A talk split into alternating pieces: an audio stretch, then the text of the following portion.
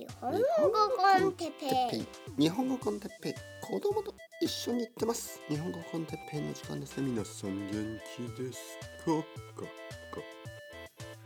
今日は日本語コンテッペイ ゼットよんひゃっかいおめでとうございます、ありがとうございますについて、おめでとうございます、ありがとうございます。はいはいはい。まあまあまあ、まあ、一つの過程ですね。一つのプロセス、まあ一つの通過点、ねえー、まあ神のはまだまだ続いていく、ね、道はまだまだ続く、ね、この道はどこまで続くか、えー、知りません興味もない、ね、どこまでも続くでしょう。はい。まああの前回話したように、あの終わりがない道があってもいいんじゃないか、ね、そういう気持ち。終わりがない道があったら怖くなりますか？それとも嬉しくなりますか？はい。それともどうでもいいですか？まあいつものように道を歩くだけですからね。まあ僕は毎日散歩をするけど、まあ行ったり来たりしてるだけで、まあ同じ道をぐるぐる回ってるだけなんですね。だけどまあその道はですね、僕の気持ちの中では終わりがない。散歩には終わりがないでしょ。散歩って終わりがないんですよね。はい。勉強もそうですね。終わりがなくていいですよ。なんか終わりがあるっていう勉強は面白くないでしょ。日本語の勉強終わりがないんですね。はい。それは言語というのが世界だからですよね。言語は世界です。世界全部なんですね。という話を今日はしたいと思います。まあまあちょっと短い間ね。短くなるかな、長くなるかな、それもわからない。スパークリングウォーター。うん、眉。あの朝ですからね。はいはいはい。昨日の夜はあのちょっとこう乾杯とか言ってましたけど、まあ、その朝ですからね。朝は乾杯しません。はい。僕には一つあのルールがありますから。午前中はお酒を飲まない。えー昼はね、たまに、まあ、ランチビールぐらいはね、ちょっとだけですよ。この前も奥さんと、あのー、まあ、ハンバーガー屋に行って、奥さんはベジバーガーとか食べてたけど、まあ、僕はあの牛肉のハンバーガー食べて、ちょっとビール飲みましたね。はい。悪くないですよね。昼にちょっとあのビール飲む。えー、まあ、週末だったしね、あの日曜日だった。えーとあれは土曜日かん日曜日かなどいや土曜日ですよね。土曜日将棋の日だったからね。子供の将棋が終わって、なんか子供はもう疲れて、なんかもうなんかこう静かにしてるんですよね。疲れすぎて、頭を使いすぎて、将棋の後はね、頭を使いすぎて、ちょっと静かになんかこう漫画漫画が読みたいみたいな感じで、えー、子供はハンバーガー、あー食べて、なんか静かに漫画読んでたから、僕と奥さんは、まあ、ビール飲みながらちょっとあの少しの時間のリラックスタイムでしたよね。えー、そのうち子供がまあ回復してきますよね。してなんかわーみたいな感じで、どっか行こうとか、もう遊ぼうみたいな、公園に行こうとか、まあな、なんかいろいろです。えー、それまでのさんじゅっぷんぐらいのリラックスタイムに昼間ビールを飲むのもたまには悪くないけど、基本的には、まあ、夜以外は僕あんまりお酒を飲みたくない、まあ、理由はちょっとこう、まあ、リラックスしすぎてしまいますからね、はい、というわけで今まだ朝くじだから、午前くじなんで、スパークリングウォーターで気合を入れて、世界は言語でできている、言語は世界だ、そういうこと。まあ、世界が言語でできているとは言いません。今のは間違いですよね。えー、世界は言語で表されている、ねえー、表現することができる。そしてその表現をあのビッグデータとして集めてね、今あのコンピューター エーアイ は世界をリクリエーションしようとしているわけですよね。もうされてるのかな。まあ、これからもっともっといわゆる精度が上がっていくでしょうね。もっともっと質が質が高いというとあれですけど、現実世界に近づくんじゃないですか。いわゆる仮想世界がね。でそのためにはたくさんのデータが必要でしょ。まあそういう話はあの今日はしないんですけど、今日はあのいわゆる日本語コンテッペをねたくさんたくさん僕は今まで取ってきましたね。そして僕は一体何をしているのかというと、まあもちろん日本語学習者の皆さんを、えー、助ける、ね、応援するポッドキャスティーンとか言ってますから、そういうことなんでしょうけど、あのどうしてこの日本語コンテッペイが効果的なのか、ね、日本語学習に効果的なのかをもう一度話したいと思いますね。えー、僕は日本語を教え始めた頃、まあ、あの本屋に行って日本語の教科書をあの探したことがありますね。えー、いろいろあるでしょ。いろいろななんかこういろいろ、まあタイトル言わないけど、いろいろな日本語の教科書あるあるじゃないですか。ね、あのまあまあ別に言ってもいいですけど、いろいろ有名なのもあるでしょ。みんなの日本語とか丸ごと、まあいろいろありません。えー、そういう本を見て僕が感じたことは、薄いですよね。薄い。こんなに少ない。まあもちろんあの初級、中級、上級とかに分かれてるし、まあいろいろなあのサプリメンタルな、ね、あのサプリメント的な漢字とか、えー、語彙とかの教科書ありますよね、たくさん。で、まあその全部を見て、それでも少ないと思いましたね。これだけで日本語がペラペラになるわけないでしょうと思った。はい。まあまあそもそも教科書っていうのはそんなもんですね。教科書っていうのはまあ基本的にはエントリー、基本的には言語のまあ表面的なところだけをざっとね、ざっとあのー、まあブリーフリーっていうの、あのー、ざっと全体を簡単に学ぶためには便利っていうことで、まあ出版社の方もそういうつもりで作ってるんだと思うんですけど、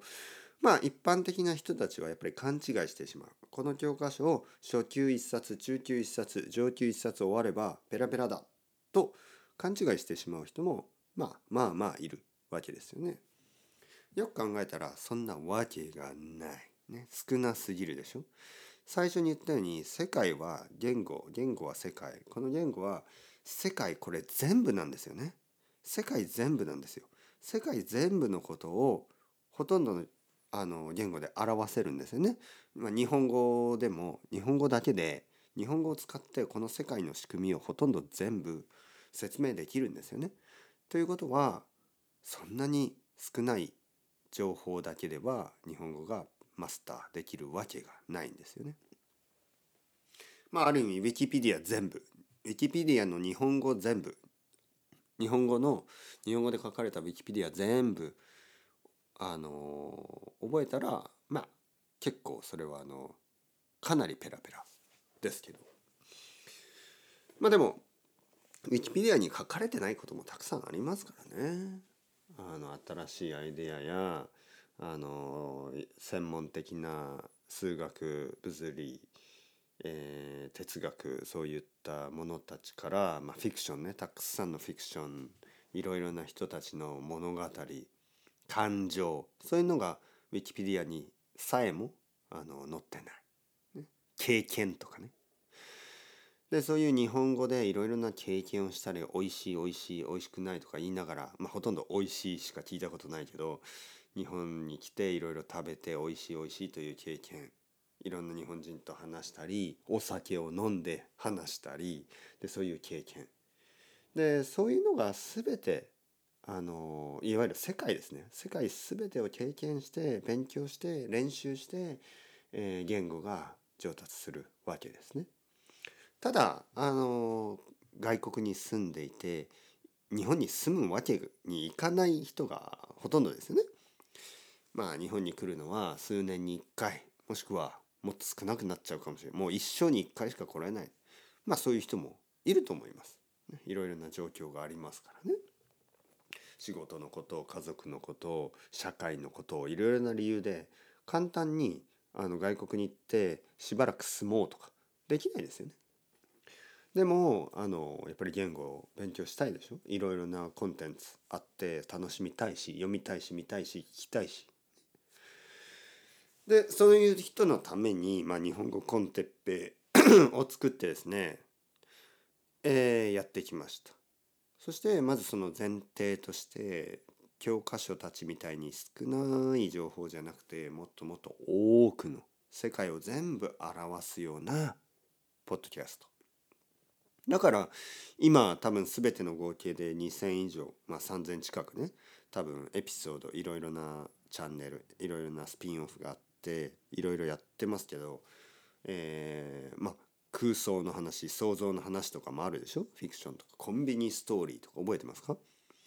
でいろいろなところでいろいろなあの世界をね、世界を表してるんですけど、まだまだ足りないんですね。全然足りない。僕は今ごねんぐらいでしょ。ごねんぐらいこの作業をやってるけど、まだ全然足りないんですね。だから少なくともあとごじゅうねんぐらいかかる、ね、ごじゅうねんぐらいでもっともっともっとたくさんのこの世界を表していきたい、ね、まああまりに簡単なこととか、あの文法的なこととか、そういうのはあの他の人がやってますからね。僕ができることはいろいろな考え方、うん、例えばですよ、例えば例えばですね、コンテンツを作るときに、えー、沖縄に行きました、ね、例えば沖縄に行って沖縄の、あのビーチに行って写真を撮って、えー、沖縄の、えーなんかこうホテルから見えるオーシャンビューとかを見せて、でそういう YouTube を作る、 YouTube の動画とか、まあ、あとは Instagram とかでいろいろあの写真を載せたり、いわゆるそういう情報はですね、まあ、ある意味誰にでもできるんですね。えー、いろいろなところに行ってそれをレポートするっていうのは、まあ、結構大変な仕事だとは思うんですが、基本的に お, あのお金と時間があれば誰にでもできるんですよね。でも例えばですよ、あのこの近所この近所ね、何もない近所を散歩するだけで、じゃあひゃっこのポッドキャストエピソードが作れますか。でこれはあの僕にとってすごくチャレンジで、そして僕にとってはあの意味があることで、多分他の人にはできないことだと思うんですね。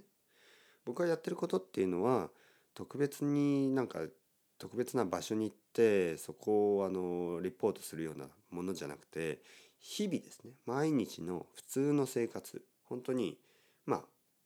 この椅子に座ったままでもいいですよ。椅子に座ったまま、えー、せんこやにせんこさんぜんこのエピソードを作り続けるということなんですね。えー、多分それが他の人には結構難しいかもしれない。でも僕には結構得意だし、僕にとってはあのそんなに難しくないし、えー、他の人ができないことが自分にとって得意なことね。これはラッキーですね。僕はただ単にラッキーです。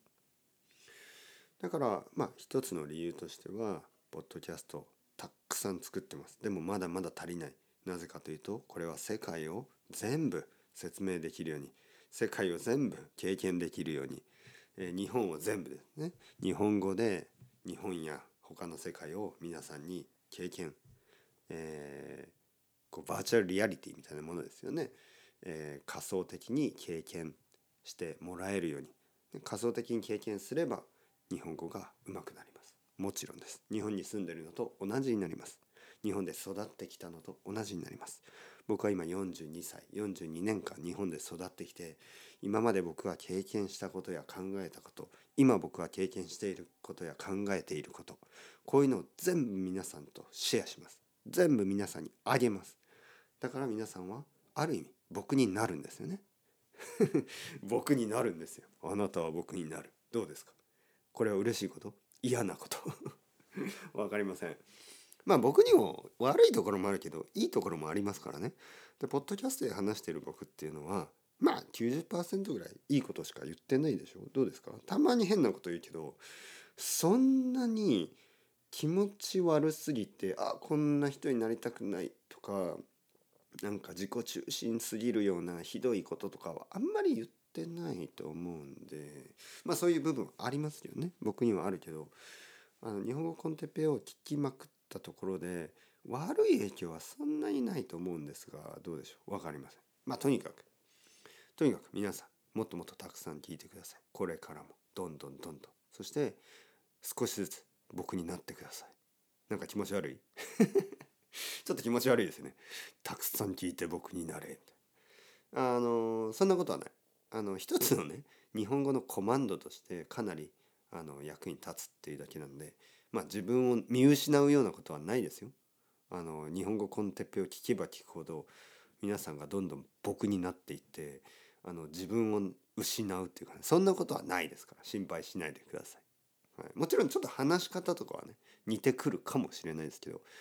あの僕と同じような話し方になるっていうのはそんなに悪いことじゃないですよ。本当本当に本当ですよ。日本語の話し方としてそんな変な話し方じゃないですから、あのどんどん真似してみてください。シャドーイングは疲れるんでやらなくていいと思うんですけど、まあしたい人はやってもいいです、はい、どうぞ自由にこれからも日本語コンテッペを使ってください。皆さんのために、僕のためじゃない、皆さんのためにね、はい、使ってください。というわけで、えー、日本語コンテッペ ゼットよんひゃくかい終わりましたけど、また次回はよんひゃくいっかい、全然あの止まるつもりはないですから、これからもよろしくお願いします。多分次はごひゃっかいでまたこういう話をするかもしれません。はい、頑張りましょう。というわけで、チャオチャオ、アスタレゴ、またねまたねまたね。